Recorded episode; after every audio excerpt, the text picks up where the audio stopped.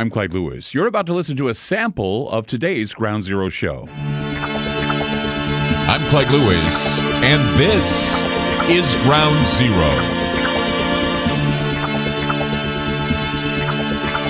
The number is to call tonight 503 225 0860. That's 503 225 0860. Check us out crisscrossing the country with radio stations all over the place, for sure. Program directors making this show grow, and we're very grateful to the listeners who use word of mouth to get us into radio stations across the country. Also, Aftermath.fm provides an affiliate online that's always available from 7 to 10 p.m. Monday through Friday. Also, TalkStreamLive.com provides us with that as well as they catalog radio stations across the country and put links to those stations that run feeds of the show. So we're very happy that we have enough, uh, plenty of venues to catch the program. And if you miss the program or you'd like to listen to it at a more convenient time, we always have Aftermath dot media that's aftermath dot media but there's more than just a show. We have all kinds of podcasts from very well-known people. Uh, we have uh, study groups books uh, ebooks uh, kindles uh, videos all kinds of things that you can use for research. And uh, this is amazing that we have all this for you and you can you know you can get your own yearly subscription, or you can get your own monthly subscription, or you can get a subscription for you and three people. The the uh, we have a great uh, a great deal happening right now. it's Seventy nine dollars a month, or seventy nine dollars $79 for full year access to Aftermath dot media. So go to aftermath dot media. That's aftermath media. Oh, what a day today! It's been it, it, has been kind of crazy today. I mean, I got everything done early and had a lot of time. Thought I would take a nap, didn't take a nap. Just came in directly into the show, and I'm so I'm still kind of coming down after that. But still, I, I you know I was doing uh, research last night and uh, stumbled upon some stories about Cuba. I know that a few days ago we were discussing Cuba and what's happening there, and um, I was just noticing that I guess the Cuban government has now cut off internet access to a lot of people who are protesting there. Uh, but of course, access has been restored in some areas. Social media sites, though, have been restricted. I mean, this is how it is in, in Cuba. You know, they, they, they don't, if you speak out against their government, they, they just shut down the internet. They, they shut down Facebook or they shut down any social media, Twitter. You know, here they basically you know shut you down if you if you speak what they call disinformation or you sound like a domestic terrorist and it's kind of like well what cuba does we're doing. But it, i mean cuba makes it sound so drastic right? I mean they've cut off access to the internet and then they want to reinstate access and and so what does biden do? Biden says well maybe we should go in there and intervene you know. Why? I mean we're doing the same thing here doing the same thing here. I mean, technology is, you know, right now vital. It's a vital resource. And and so what what have we been talking about with Cyber Polygon? We've been talking about the act. I mean, we had what a, a blackout today, a PlayStation, Airbnb. There were a lot of uh, sites that went down today. And a lot of people were thinking about Cyber Polygon when this happened. But you know, if you want to get a group of people to stop protesting, go after their, go after their communications. Go after their TV, go after the media, go after their ability to talk with one another. And this is how this is what happens when you're fighting against a communist dictatorship. I mean, and and so I I just was you know looking at this saying, wow, you know they they they know exactly how to manipulate the Cubans by taking away their internet access, taking away their Wi-Fi access, taking away their TV, taking away whatever they have. And the conditions in Cuba continue to be a cause for concern because people are fed up with the way the communists are running the country. Cuba is in ruin right now. It's been ruined by a government that uses terror and propaganda to repress its people. It locks down its citizens, lock down the citizens. That's what they do. They strip them of their most basic human rights. They silence them and confront families using extortion and threats. So the regime's constant practices of illegal detention, the personal ruin of political dissidents, and limitation of fundamental rights is sounding all too familiar to Americans. Think about it. I mean, Cuba has a government that uses propaganda to confuse its citizens, to repress its people. The United States is locking down citizenry again. We're seeing lockdowns happening again. Our most basic human rights now are being thrown out. Uh, we're being silenced. We're being canceled. And people are being blackmailed, gaslit, bribed in order to do things they wouldn't normally do.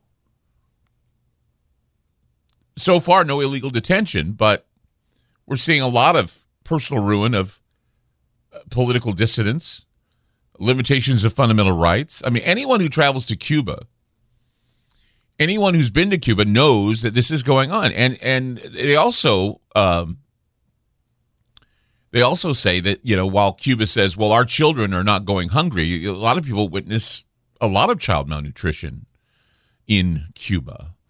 Uh, UNICEF has said that you know it's a lie that children there aren't going hungry, and that the regimes there. I mean, the regime still uses ration cards and and and misery as tools to keep the population under its boot.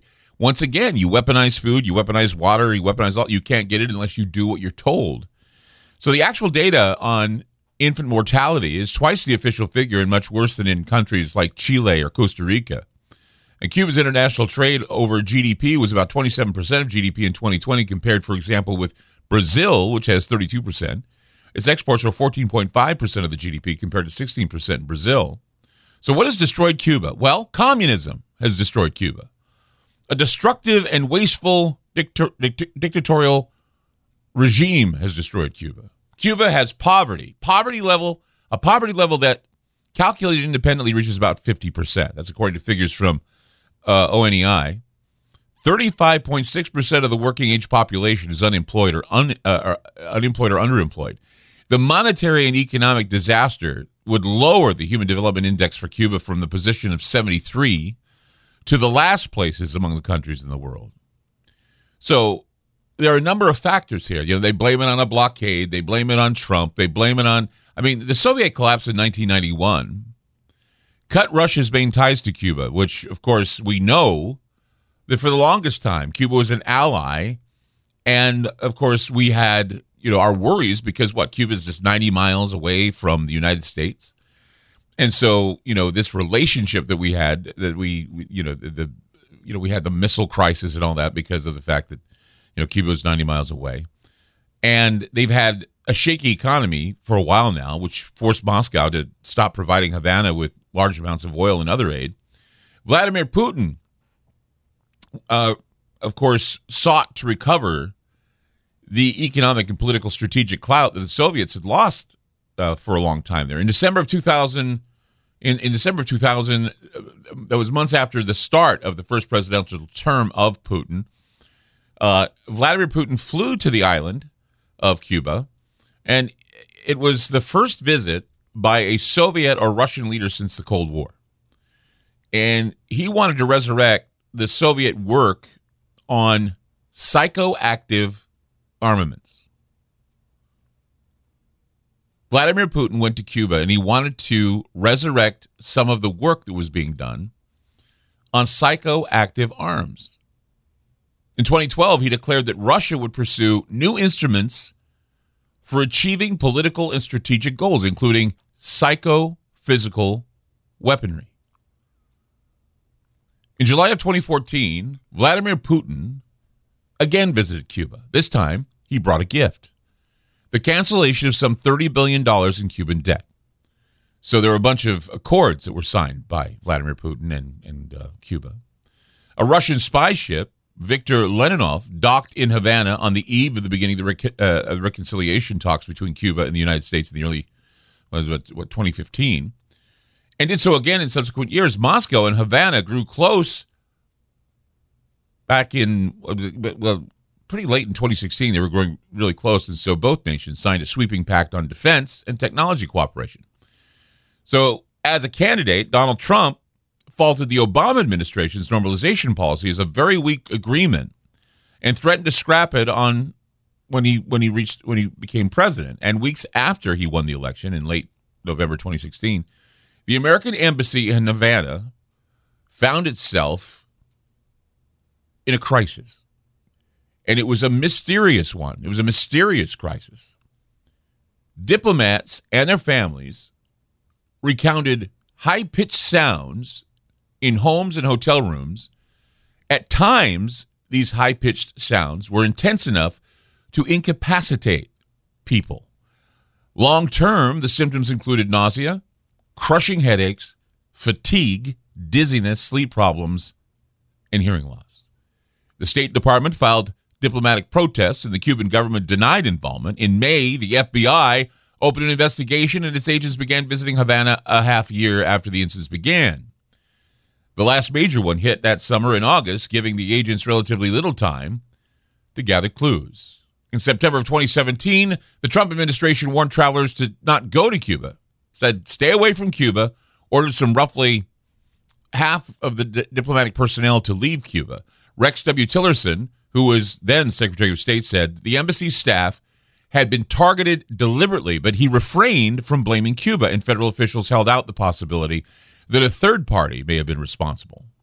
In early October, President Trump expelled 15 Cuban diplomats, producing a chill between the nations. Administration critics said the White House was using the health issue as a pretext to end President Barack Obama's reconciliation policy. The day after the expulsions, the Senate Foreign Relations Committee held a closed top secret hearing on the Cuba situation. Three State Department officials testified, as did unnamed senior officials of the Central Intelligence Agency. This was known as the Havana Syndrome investigation. And we talked about the Havana Syndrome when it first broke on Ground Zero. And uh, we've been talking about it ever since with every case that's gone on. Now we have a report of 200 Americans that are reporting that they are victims of the Havana Syndrome. We're going to talk more about this tonight on Ground Zero. 503 225 0860. That's 503 225 0860. I'm Clyde Lewis. You're listening to Ground Zero, and we'll be back. I'm Clyde Lewis, and you've just listened to a segment of Ground Zero. In order to access the complete archive shows and podcasts, you must sign up on our secured server at aftermath.media. It's only $4.99 a month for the archive shows and podcasts. Or if you want access to the Ground Zero online library, which includes videos, audio clips, ebooks, documents, a social media platform, plus the archive shows and podcasts, it's $9.99 a month. Again, that's aftermath.media. That's aftermath.media. Thanks for supporting Ground Zero.